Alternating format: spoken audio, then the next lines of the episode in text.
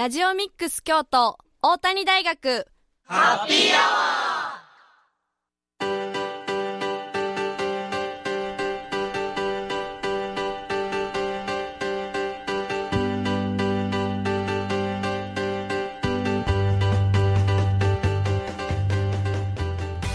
ー FM870 ラジオミックス京都。ここからは大谷大学ハッピーアワーのお時間です。これから19時50分まで大谷大学でまちづくりを学ぶメンバーが大学周辺の楽しくて役に立つ様々な情報を皆様にご紹介いたします。またこの番組は再放送もお送りしております。木曜日の午後11時からと週末土曜日曜の午後10時から再放送しているのでそちらも合わせてお聞きください。皆さんこんばんは。本日のパーソナリティは大谷大学3回生の田村ゆりかと2回生の柏原大使と。教員中澤清隆です。よろしくお願いします、はいお願いしまます。すということで、はい。1月8日が成人の日やったっていうことなんですけど、はい。まあ、私の班でそのね柏原君と藤尾さんが成人を迎えたっていうことで、ありがとうございます。はい、まずは無事おめでとうございます。迎えることができました。はい、おめでとうございます、はい。ということなんですけど、成人の日は柏原君は実家の地元の方に帰ってたのかな、はい、僕は広島の方にうんうん、うん、帰ってたんですけども、うん、まあ成人式はね集まるところは中学校の学区でうん、集まってそのみんなでワイワイとするうん、うん、広場あったりなんたりうん。するんですけど、うん、まあその中学校ということは、はいはい。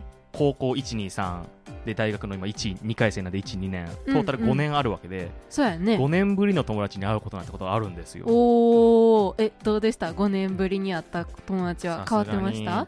そうもう見た目が変わってても、うんうんうん。中身も変わってなくてうん。喋ったらもうあお前やなって思う時もあればーうんうんうん。もう逆に何も変わってない人もいるわへえ、見た目も性格も。う一目見ればわかる そう。5年ぶりとなればもうさすがにちょっと涙もこううるうるしながら久しぶり。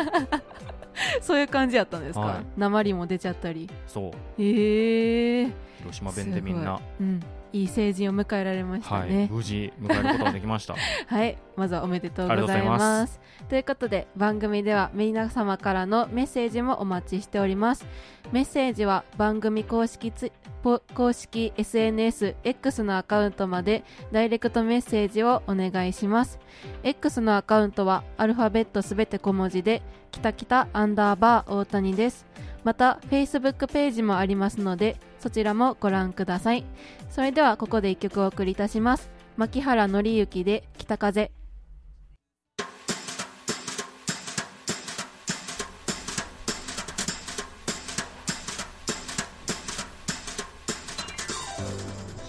大谷大学ハッピーアワー本日は大谷大学3回生の田村ゆりかと2回生の柏原大志と教員中澤清隆でお送りしております。ここからは元日に発生した能登地震をテーマに大谷大学4回生赤澤ゼミの中富隆生さんにお話を伺いいたします。こんばんは。こんばんは。よろしくお願いします。よろしくお願いします。はい。ということでまずは中富さんから自己紹介をお願いいたします。はい。富山県高岡市出身、大谷大学社会学部コミュニティデザイン学科4回生の中富隆生です。よろしくお願いします。お願いしますよろしくお願いしますはいということで富山県高富山県の高岡市っていうのは、石川県に近いはい。近いんですかね、結構近いです。あそう Google マップとかでもねうん調べてもらったら分かると思うんですけど、かなり近いかなり近い。ほぼほぼ石川県。石川で。ーうーんじゃあ結構揺れた感じやったんですかね。そうですね。震度的に言うと。震度的に言うと、まあ6弱から5強ぐらいうーん。ですね。結構大きい地震やったんですね。はい。結構うん。人生で初めてのうん。うんうんうんうん。大きな地震でした。あですね。あはい今年元日に発生した能登地震に地元で被災されたと伺っているのですがまずは当日の状況を聞かせてくださいということで発災当時はどこで何をしてらしたんですかね？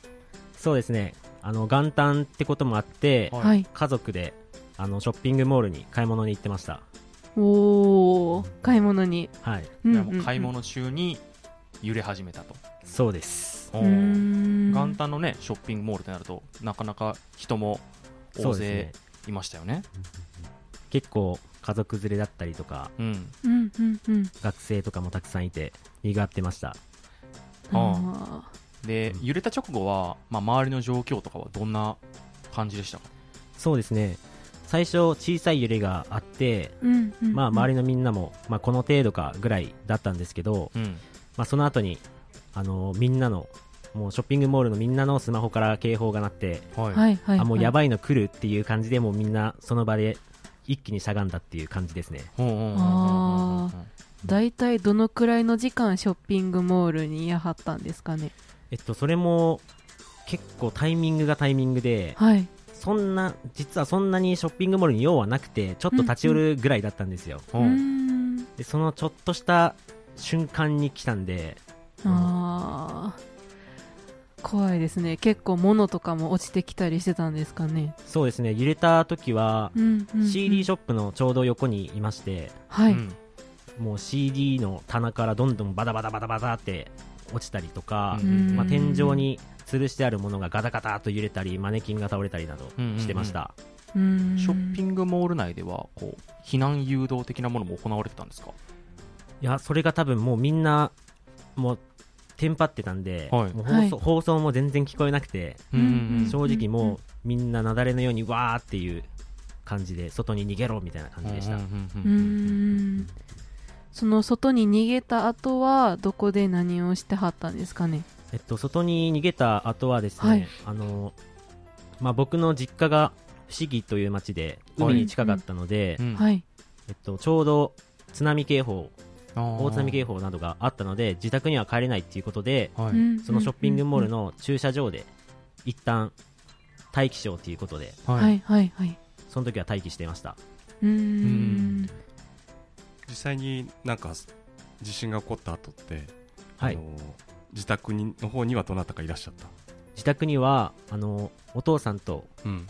あとはおじいちゃんとうんペットの犬1匹いました、うん。うーんすぐ電話してなんか確認したりとかもあったんですかまあ、とりあえず地震がちょっと収まってから津波警報が出た時に、うん。そっち避難しろっていうのを伝えるためにまず電話しましたね真っ先に。うーん。電話とかつながったんですか？電波的に。一応つながりましたそこは。なんとかはい。うんうんうんね、僕もあのもうずいぶん前ですけども1995年阪神・淡路大震災のうん時は、うんうん。えー京都にね大学生がいたんですけど、まあ、前の日までね実家で成人式してたんですけれども、えー。あはーい。ギリギリ帰ってきたたタイミングで、だから地震の本当直後の一瞬は電話つながるんだけれども、うん。その後ねいろいろ報道されたりすると一平一斉にいろんな人がかけるからうんあの回線がパンクしてつながらなくなったりだとかね、あとは、ね、地域によってはあの電気が止まったりとかね電波が止まったりだとかして全然ね連絡取れないところもあったみたいですけれどもね、うん。だからね本当に津波の情報が一番必要な人がテレビ見れないだとか、うん。うんその津波が来る情報がわからないっていう状況も、ね実際はね、あったみたいで、ううんん本当にうん知り合いが能登半島の先っぽの鈴というところで住んでて帰省してたんですけど、はい。本当になんか後々聞いてみたら津波とかが来た話は次の日に知ったって言ってましたね。えー。情か？報が、うん、遮断されてたから。ああ結構。そんなような状況にも、ね、なることもあるねと思って、うん。ねいざね重要な時にうん。情報がこう入ってこないのは、うん。まあ、結構普段ねもう片手に情報のある人からすると、うんなかなかこううん考えられないような状態ではあるんですけど、うん。うん。ね、それで実際にあの津波のが、ね、来る時間とか流れててそれがまあうん。一旦ある程度収まってから実家の方には帰った、そうですね。あの一日中多分警報が解除されることはなかったので1日目はそのままあの駐車場で車中泊っていう形になりまして、うん。その次の日にちょっと落ち着いたぐらいで、うん。一旦自宅に向かいました、うん。うん。これ車中泊ってね。なんかあのその避難の施設みたいのには行かなかったんですか？そうですね。避難施設は地元の中学校とかはい。小学校で。開かれていたんですけど、まあはい。おじいちゃんが、まあ、犬を飼っていてその犬が避難所に入れないっていうことだったので、うん。まあ、連れていくこともできず、うん。まあ、やむを得ず車中泊っていう形になりました。そっかそっか。じゃあまあ一旦最初の日は駐車場の、まあ、街中のショッピングモールの駐車場で過ごしてはい。でそれから翌日収まって、まあ、明るくなってから戻ったっていうようなはい。状況なんですよね。時系列的にはね、そうです。はい。んその実家の地域の方はどういった状況でしたか？そうですね。まず実家に向かう時に街中を走っても普通の街並みなんですよねまずうんうんうん。で、あまだ全然大丈夫やったんかなと思ってそのまま、まあ、橋を越えて自分の伏木という町に向かうと、まあはい。カラーコーンが置いてあって塀が倒れてあったり、あ塀が倒れてたり地面が亀裂入ってたり、うんうんまあ、大きいので言うと、まあ、34軒に1軒ぐらいはもうあの家が斜めってるうん。状況で、あとは地面から水が噴き出してたりとかありました。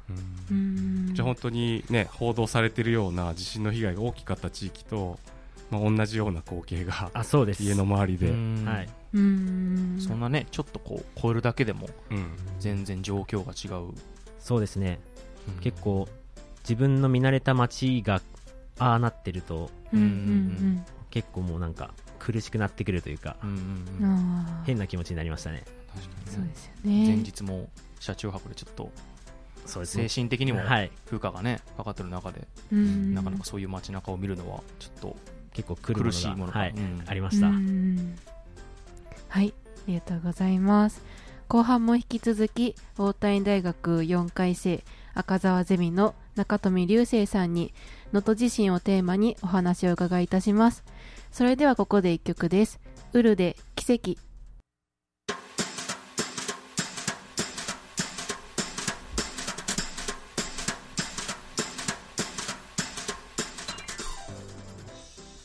大谷大学ハッピーアワー本日は大谷大学2回生の柏原大志と3回生の田村ゆりかと教員の赤澤清隆でお送りしておりますここからも引き続き元旦に発生した能登地震をテーマに富山県高岡市出身の大谷大学4回生赤澤ゼミの中富隆生さんにお話を伺います。お願いします。お願いします。はい、じゃあ前半のね終わりで、えっと、車中泊になったんでその後は家帰って、まあそうですね。どういう家の状況的にどういうもう住める状況でしたか？いや家はもう地盤から傾いていてはい、住める状況にはなかったので、うん、まあとりあえず家は傾いててまず戸も開かないんですよ。うん。なのでまあ家は住めないと判断して車中泊用の毛布だったりとか、はい、はい。まあ、おじいちゃんの薬であったり、うん、まあ、充電スマホの充電ももう大事なんで、はいはい、うんうんあの携帯ラジオっていうのをうんうんうん持ち出したり、あとは懐中電灯うん、であったり、まあ、最悪の場合のことを考えて、まあ、携帯用トイレだったりとか、はいはいはい。まあ、家に貯蓄してあった水など急いで車に入れました、ほう。うん。実際車のね車中泊はどのぐらい続いたんですか？えっとまあ、トータルで言うと2日間うん。車中泊をしましてその後はまあ母親の知り合いの家に少し泊めてもらうっていう形でした、うんうん車中泊中はね、まあ、さっきも水が重要だからっておっしゃってましたけどはい。そう水とか逆にそのスマホの電池とかもどう補っていたんですか？そうですね。水はとにかく、まあ、飲み水はコンビニとかだったりうんは少し空いてたので、急いで入って水を買ったりだとか、まあトイレが一番大変だったんですけどそれは、うんまあうん。少し空いてる時間のショッピングモールでさせてもらったりというの、うんうんうん。形でしたね。なるほど、うんはい。じゃあ何か車中泊をする上でもし今後あの地震が起きた時とかにこれはしといた方がいいとかのアドバイスがあれば何かお願いします。はい。えっとまず車にまあ一つは、はい。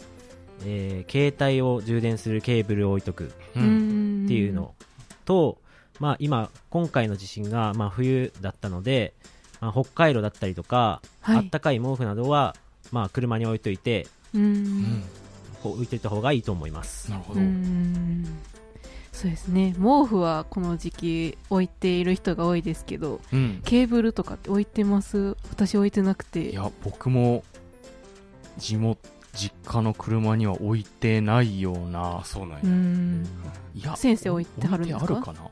うん僕はあの運転するときに挿してそのままカーナビでも使ったりとかもするから置いてるけどその人数分置いてるかって言ったら置いてない、うん。確かにそうですよね。自分の分はあるけども、うん。うん。もう絶対置いといた方がいいです、勉強になります。絶対。ううん。んね、そういう意味では直接こう、ね、あのスマホとか充電するような省電力のもあれば、まあ、ちょっとインバーターついてるやつだったらねはい、あのコンセントさせたりできるような、うんうんうんうんあのものもあったりだとか。インインバーター？あ増幅する機機械ね、はあそういう電圧とかもね、うんうんそのさシガーソケット避けるやつもさせるやつがあったりとかうん。もあるし、うんあとやっぱ車はでもねあの確かに狭いけど、まあ、それなりにクッション性のある 寝れる場所でもあるし、そうですね。ね、電気も一応ね走ればバッテリーもあるし、まあ、はい。あとまあうんラジオなんかもね聞くこともできますしね、はい。うんまあ、そういう意味ではねあの車あるとないでは全然違いますよね。違います、うん。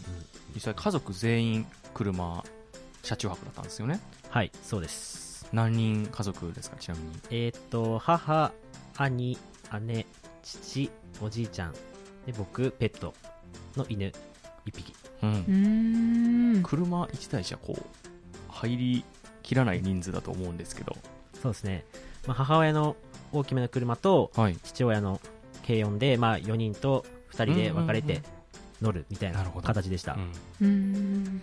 実際ね大家族とかで車やろうと思っても多分パンパンになる。ん。ねまあでも地方は割とねなんか荷台持ちとかあそうですね。それぞれ持ちとかしてるっていうのがあるから、多いですね、ね、そういうとこあるけど。逆に都市部の人たちでねあの普段車乗らない人とか、ねね。もういるからそうなるとね車中泊とかもできないからまたちょっとねうん違う状況もあるかもしれないですね。うん。うんうんうんそれこそ僕なんて一人暮らしですから。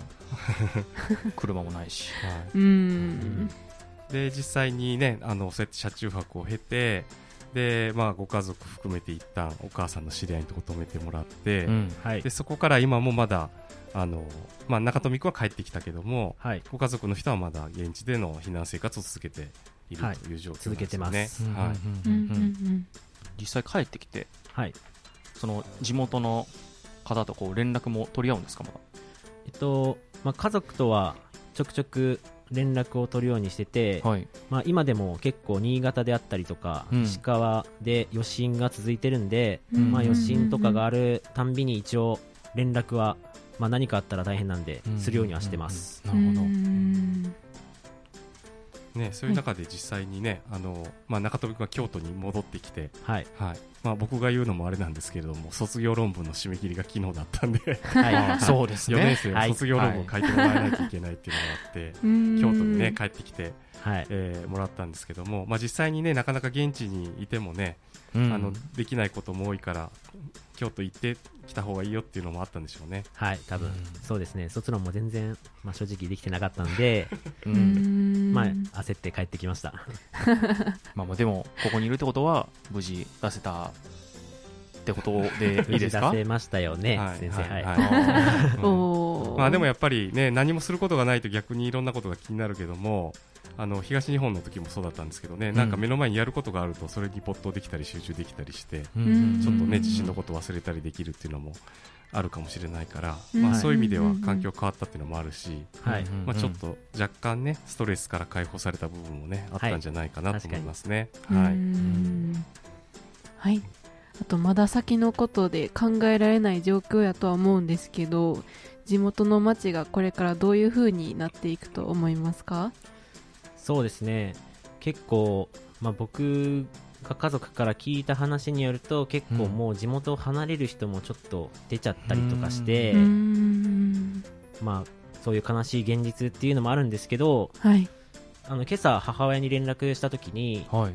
地元に「頑張れ不思議」と書いてある看板が立ってたらしくてやっぱりまだ捨てちゃいけないなっていう気持ちにもなりましたね。なるほど。うんいいですね。そうですよね。実際僕たちもねうん一応コうん。ミュニティデザイン学科でこう地域の関わりだったりうん。を勉強する学部でははい。ありますけどそこの観点から見たときにどう思いますか？どう思いますか？はい。まあそうですね、やっぱり人の関わりってこういう震災の時が一番重要だと思うのでまあちょっと感じたことで言うと、地域に頼れる人っていうか、うまあ顔見知りをまあ作っておくっていうのがまあ大事かなって思います。うん。なるほど。うん。そうね中田君の卒論は実はあの地元のねお祭りのことを取り上げてはい。おいたんですけど、うんまあ、そういうこうね運営が大変だっていうんでお祭りずいつまで続けるのかとか続くのかみたいなのが あって、まあうんそれでもねいろいろ大変続けるのが大変だけどやっていくべきかみたいなことをいろいろ考えてもらったと思うんですけど、まあ、今回の地震があって改めて地元にそういうねお祭りがあったことの意味みたいなものってどう考えてます？そうですね、やっぱりそのお祭りを通じてやっぱり知り合った人もいるし、うんその震災が起きた後に、まあ、街を徘徊してなんか見守ってる34人の男の人がいてよく見たらやっぱり祭りの関係者の方だったり、うんうん。やっぱりその街を下から支えるといいますかうん。はやっぱり祭りのコミュニティでできてるのかなっていうのがありますね。うん。そういったね行事でできるコミュニティなんかもありますけど、ね、このラジオでもちょっと一回だけ紹介した京都の指名学区の防災区民訓練、うん。区民防災訓練か、がありましたけどああいうねその地域でこう、まあ、コミュニティ作りも兼ねたこう防災訓練とかもまあうん。必要ですよねやっぱり、やっぱりそうですね。必要になっていきますねこれから先も。はい。うん。まあ、中富君とね僕はねこう参加させて赤澤先生の紹介のもとこう参加させていただいたんですけど、まあ、実際その行かなきゃわからないことだったり、はい。まあ、その避難誘導はこうだよこういう道具もあるよだったりそれこそねその例えば被災に遭われたからこうお高齢者の方とかもこう助けないといけない。はい。周りの人がこう助け合わないといけないって状況でもこういうなんか身近なもので作る短歌だったりうん。そういうことももう学ぶあれで、まあ、実際多分普段生活しててもなかなかこう身近なもので短歌作ろうとは思わない。ないですね。でああいう機会は絶対あるべきですよね。そうですね。やっぱりいざとなった時にうんうんうん。みんな多分パニックになって何をすればいいかっていうのがまずわからないと思うんで、うん。やっぱりそういう指標といいますか訓練をしておくことで、いざという時に対処できると思います、うん。うんそうですね。やっぱ日頃からの訓練が大事ということで。そう。うん。そしてその地域のコミュニティお互いこう助け合える。そうです、うん。つながりがね、はい。大事ですね。そうですね。なんでまあお隣同士の関係っていうのを大切にしてほしいなと思います。おうん。すごく説得力がありますので、はい。うん。本日のゲストは富山県高岡市出身で大谷逆区4回生赤澤ゼミの中富隆星さんでした。どうもありがとうございましたありがとうございありました。がとうございました。ありがとうございました。ではここで1曲です。嵐でふるさと。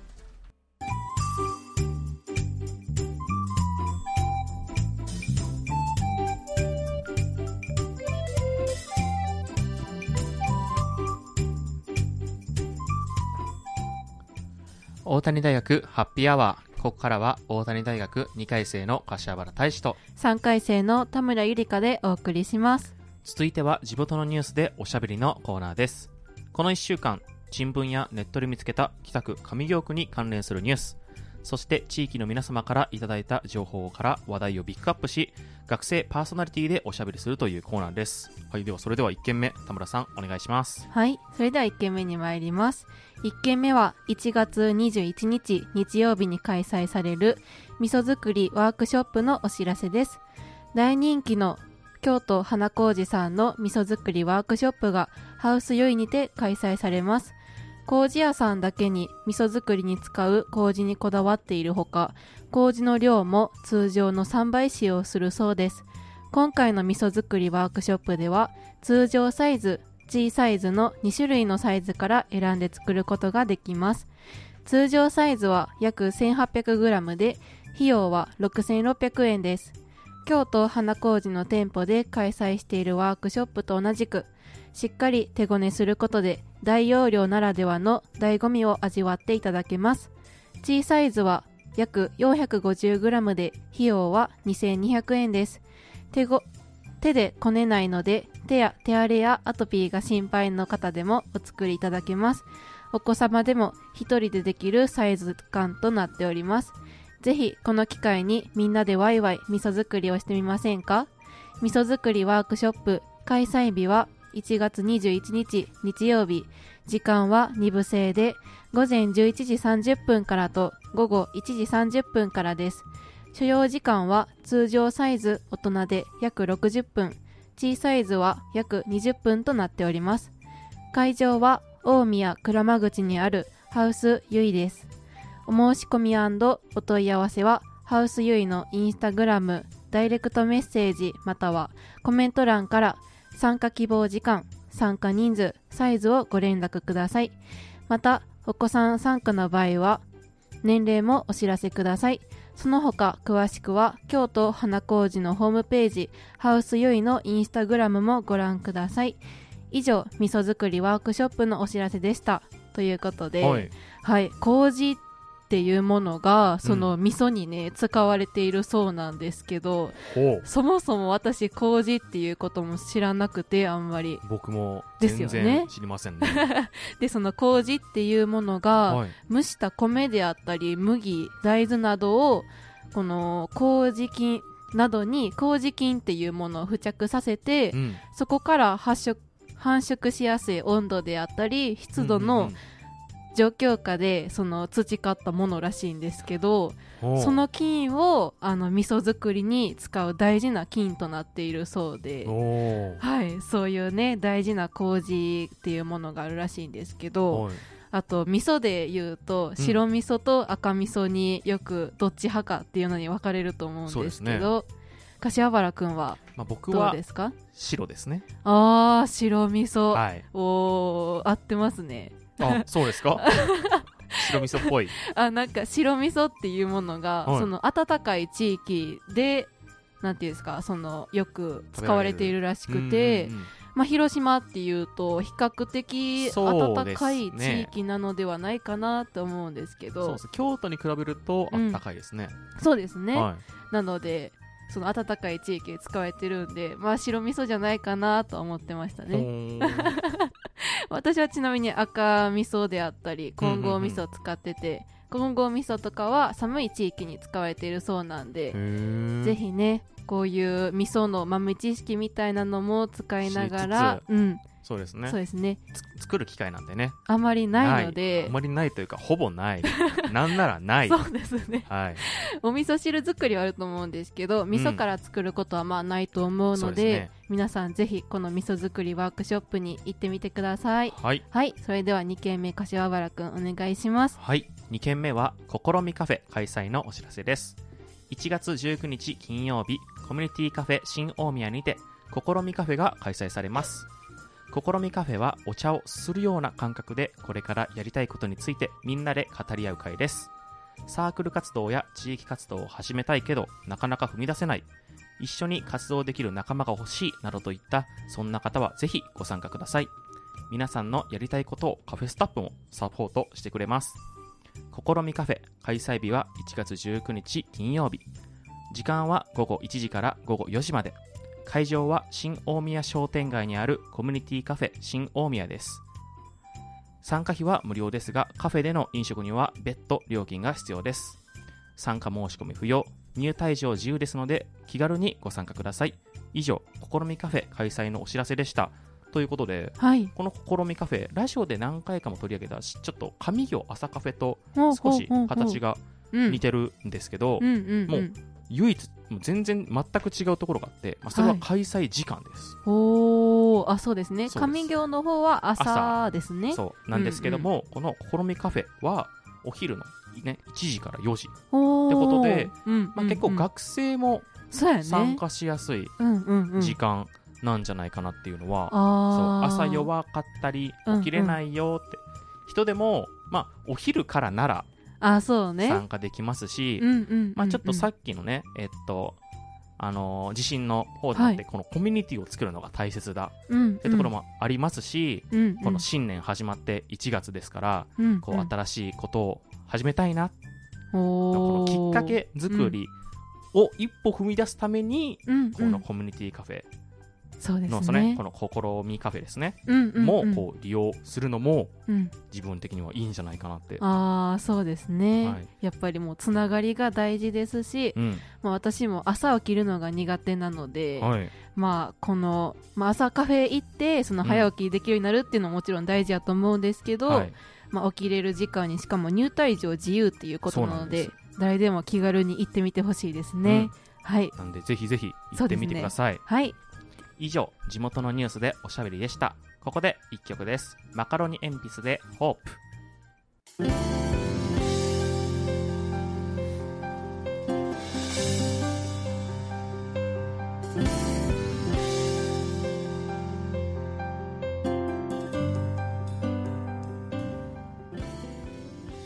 大谷大学ハッピーアワーエンディングのお時間です。